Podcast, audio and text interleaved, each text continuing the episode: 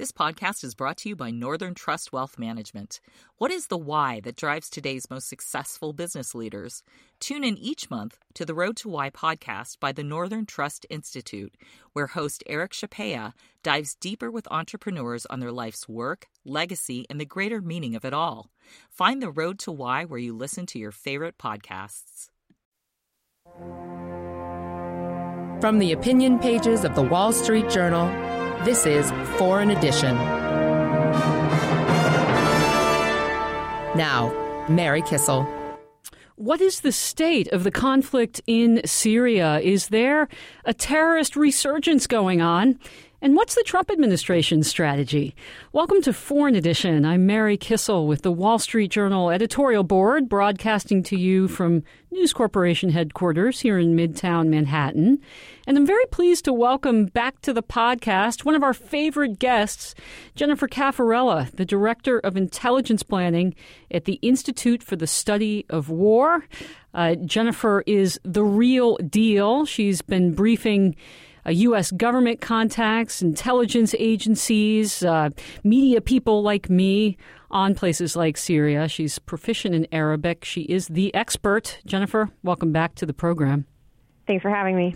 So let's start by giving listeners an update on the podcast that you and I did several months ago, a kind of a, a state of play, a tour of who is fighting in Syria and where they are. And let's start with Bashar al Assad's forces, the Syrian government forces, has Assad regained control of most of the country, some of the country? Where are those troops located?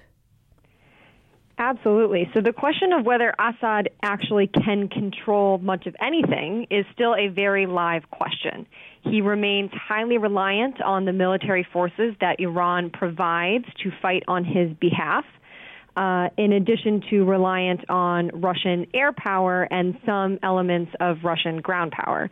Now, the regime, with Russian and Iranian support, has managed to achieve a couple notable wins this year, consolidating control over the capital of Damascus by forcing the surrender of the besieged rebel enclave in eastern Ghouta, and then repeating that success in southwestern Syria by forcing the surrender of largely moderate opposition groups, most of whom were components of the rebel group known as the Southern Front, forcing their surrender in the province of Deraa bordering Jordan, which was the birthplace of the original 2011 revolution.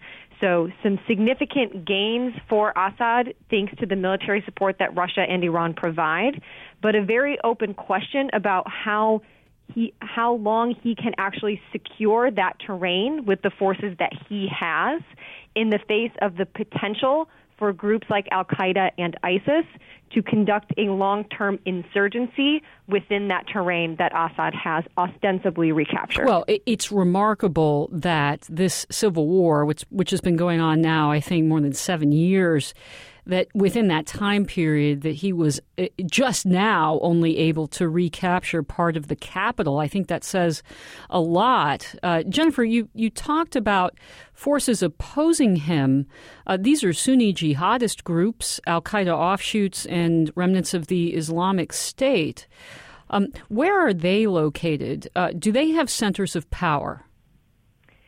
Sure. So Assad's strategy and the strategy of his backers thus far has been to prioritize destroying the moderate elements of the opposition that were willing to negotiate with Assad and therefore reflected a political challenge. Those groups had territorial strongholds, which included the areas in southwestern Syria that I mentioned.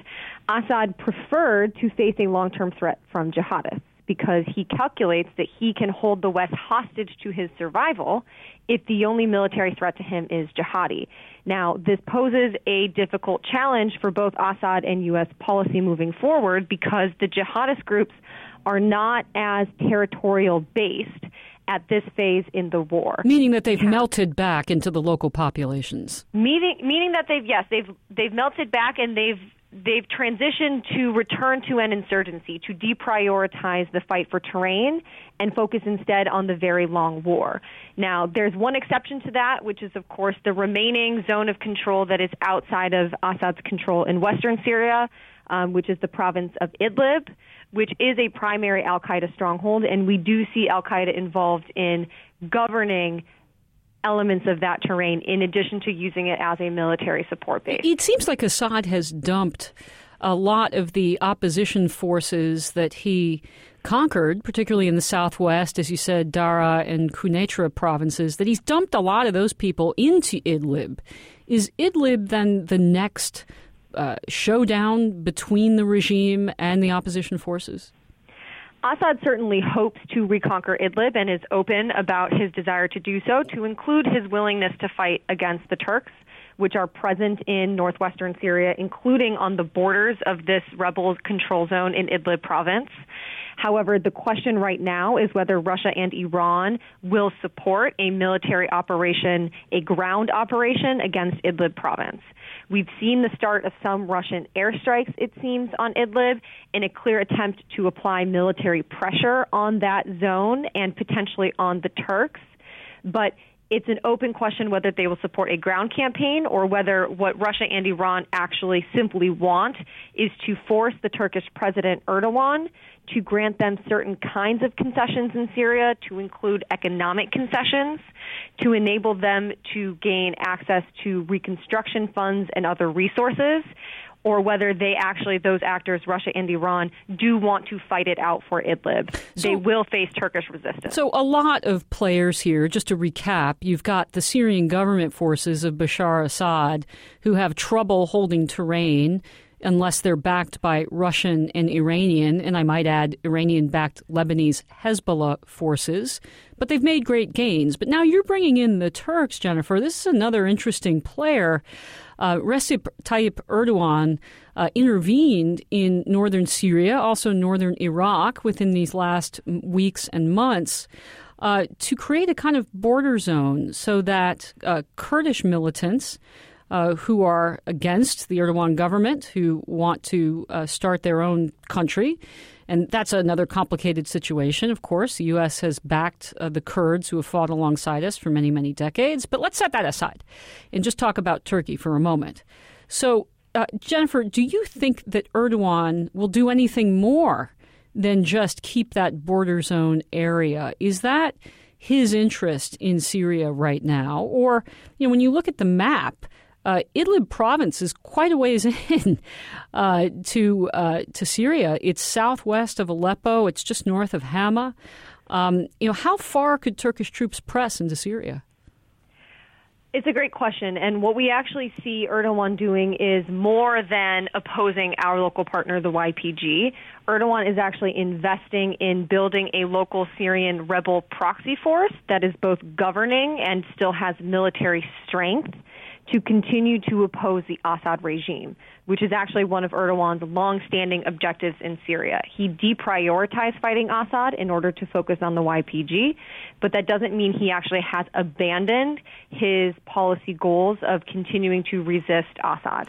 The so YPG, has, the Kurdish group that is linked to the PKK inside Turkey, that is considered a terror group. That's a Kurdish group that wants independence. Yes, absolutely. Um, and so Erdogan has some options actually for how to continue to resist Assad. One step he has already taken is to deploy something like a dozen military positions, forward uh, bases into Idlib province to be on the front line against pro regime forces to potentially block any ground operation. So he can involve his forces directly. He also can continue to arm and fund and support rebel and Al Qaeda linked forces in Idlib province that would resist a potential regime attack. And then, of course, there's us, the, the American forces. Uh, the last I checked, we were east of the Euphrates River. Uh, protecting uh, oil fields, uh, energy supplies there uh, alongside the Syrian Democratic Forces that are mostly a Kurdish force. They have some Arab fighters. Uh, and we were also up in the northeastern part of the country. Um, has that uh, changed, Jennifer? Uh, and and how significant is the U.S. presence? I mean, if you're looking at the map of Syria, are we in like 20 percent of the country, 15 percent? Um, you know, what's your estimate? We're we're sitting on a significant piece of terrain, and I think part of the value of the terrain that we are operating in is actually that it hosts most of Syria's oil and natural gas resources, which of course are a very valuable commodity, not only to the Assad regime, but to his backers, Russia and Iran, which, as I mentioned, want to extract as much revenue and resources from Syria as they can. It's also a place where we block Iran's land bridge, so called land bridge, from Tehran to the Mediterranean. Because if we were to withdraw from that part of Syria, or to say abandon the Tanf uh, uh, base that we have established near uh, the uh, the Jordanian border, I believe, um, would, that would just open up Iran's. Uh, shall we say that would allow Iran to to effectively conquer a wide swath of the Levant? Partially. Now, we are present at Tanaf, as you mentioned, and that blocks one of the cross border routes between Syria and Iraq. Um, we're also present and could disrupt a second route farther east, mm. which goes through the border crossings of Abu Kamal and Qaim on the Iraqi side. But we're not actually actively blocking the Iranians because we don't actually seem to have set a policy objective to counter Iran on the ground inside of Syria. Our forces remain limited in their focus to counter ISIS operations. So yep. Iran does actually already have some access to this kind of cross border support route. But of course, as you mentioned, it would be a lot worse if the U.S. were not present. We are causing some disruption. Aye, and there's the rub. We're talking about the state of play in Syria with the Institute for the Study of Wars, Jennifer Cafarella, and you're listening to Foreign Edition from the Wall Street Journal. If your business needs a new application, then developers will have to write code, a lot of code. If an application needs to be modernized, then you'll need time, resources, and caffeine. If that sounds daunting, then you need Watson X Code Assistant, AI designed to multiply developer productivity so you can generate code quickly. Let's create a more modern foundation for business with Watson X Code Assistant. Learn more at ibm.com slash codeassistant. IBM. Let's create. Drive time, gym time, anytime. Podcasts from the Wall Street Journal. Check out all our shows at WSJ.com slash podcasts. That's WSJ.com slash podcasts. From the opinion pages of the Wall Street Journal, this is Foreign Edition. Now, Mary Kissel. Welcome back to Foreign Edition. Mary Kissel here in New York with Jennifer Cafarella of the Institute for the Study of War in Washington. And we are talking about Syria. And just before the break, Jennifer, you raised the question of U.S. policy. And I'm so glad that you did because it is the biggest question in my mind in the Middle East outside of U.S. policy toward Iran. What is the Trump administration's stated goal in Syria? Well, it's actually a more difficult question to answer than it should be. The administration has stated a number of goals in Syria, but has only taken action on essentially one of them, which is the counter ISIS fight. The administration, beyond the defeat of ISIS, has stated objectives that include denying Iran access to Syria as a support zone, um, and an ability in a supply route to Lebanese Hezbollah.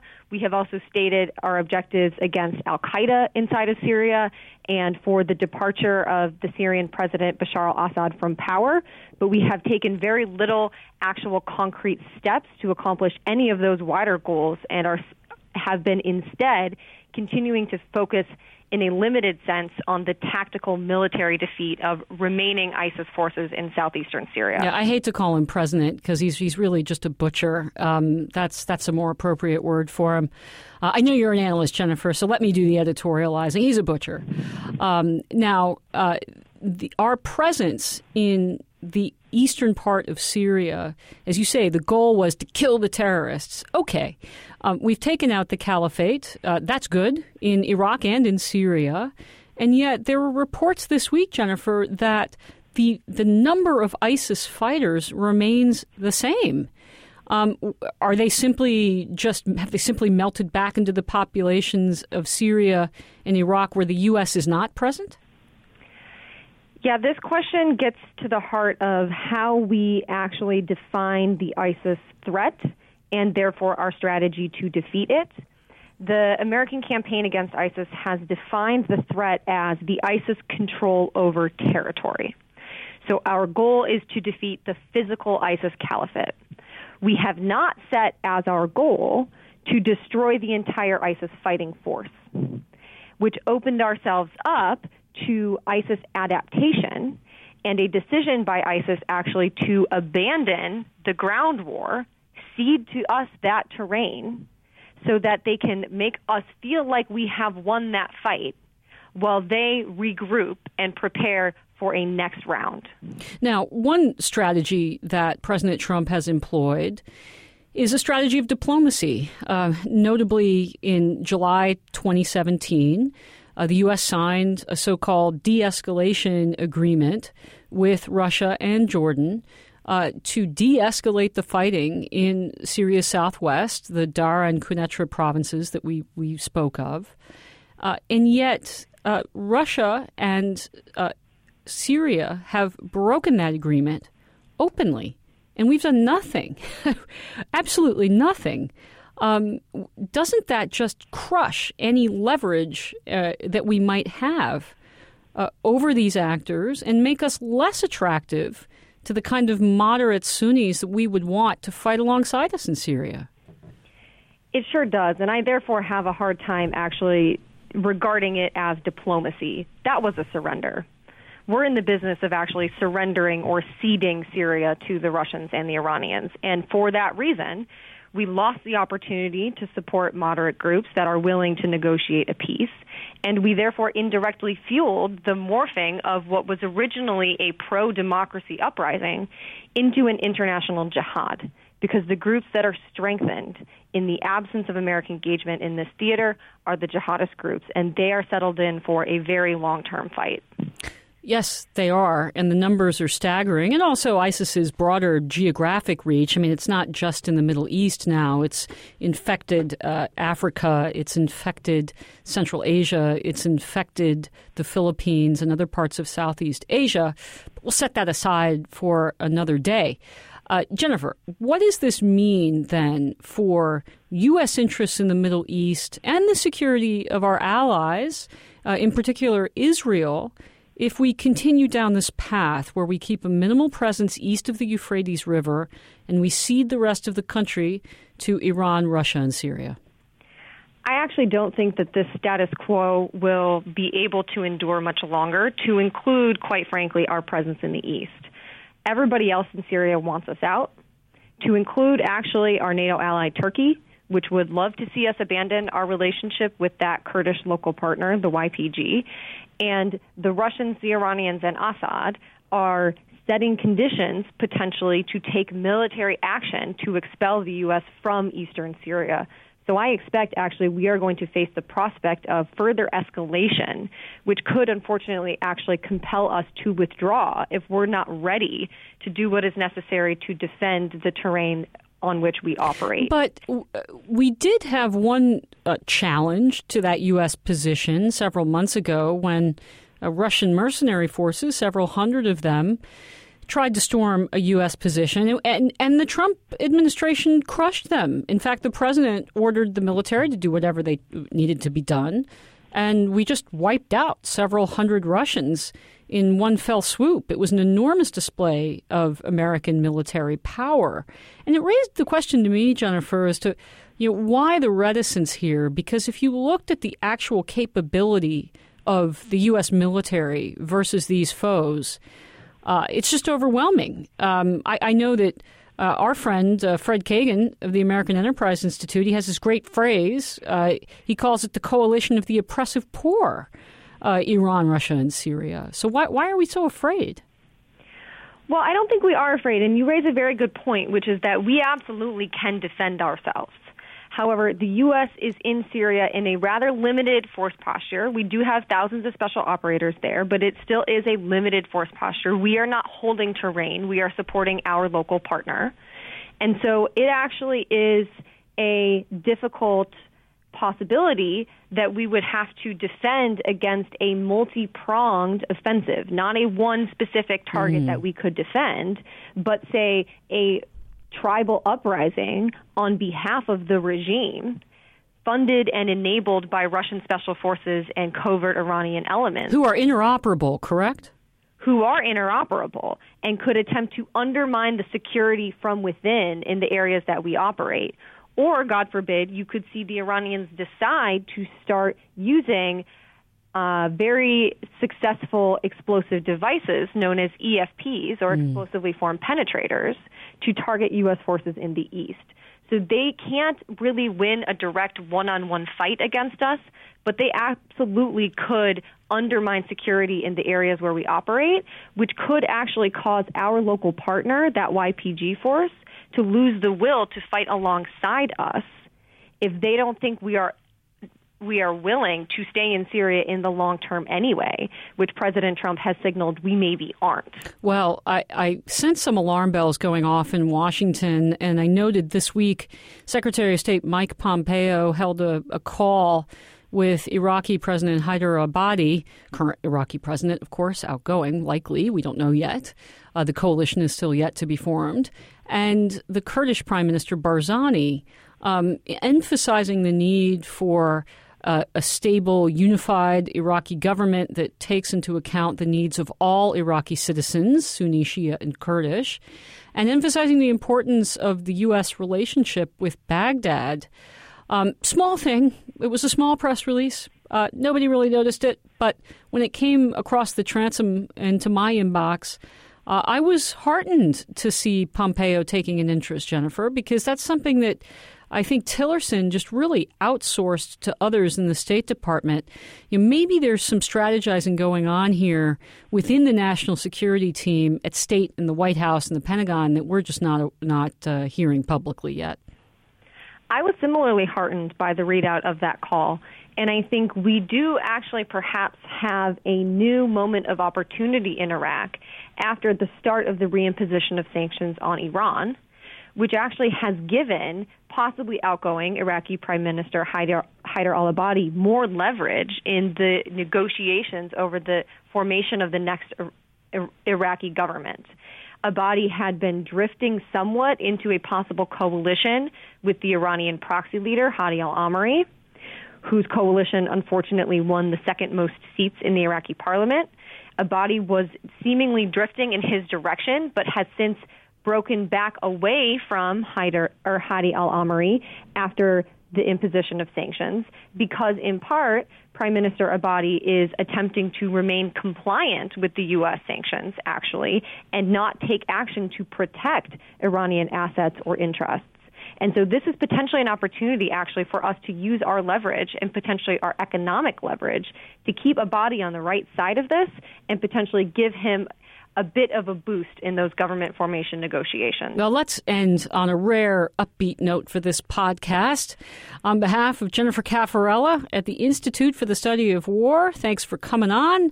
I'm Mary Kissel with the Wall Street Journal editorial board. I'll be back with you next week.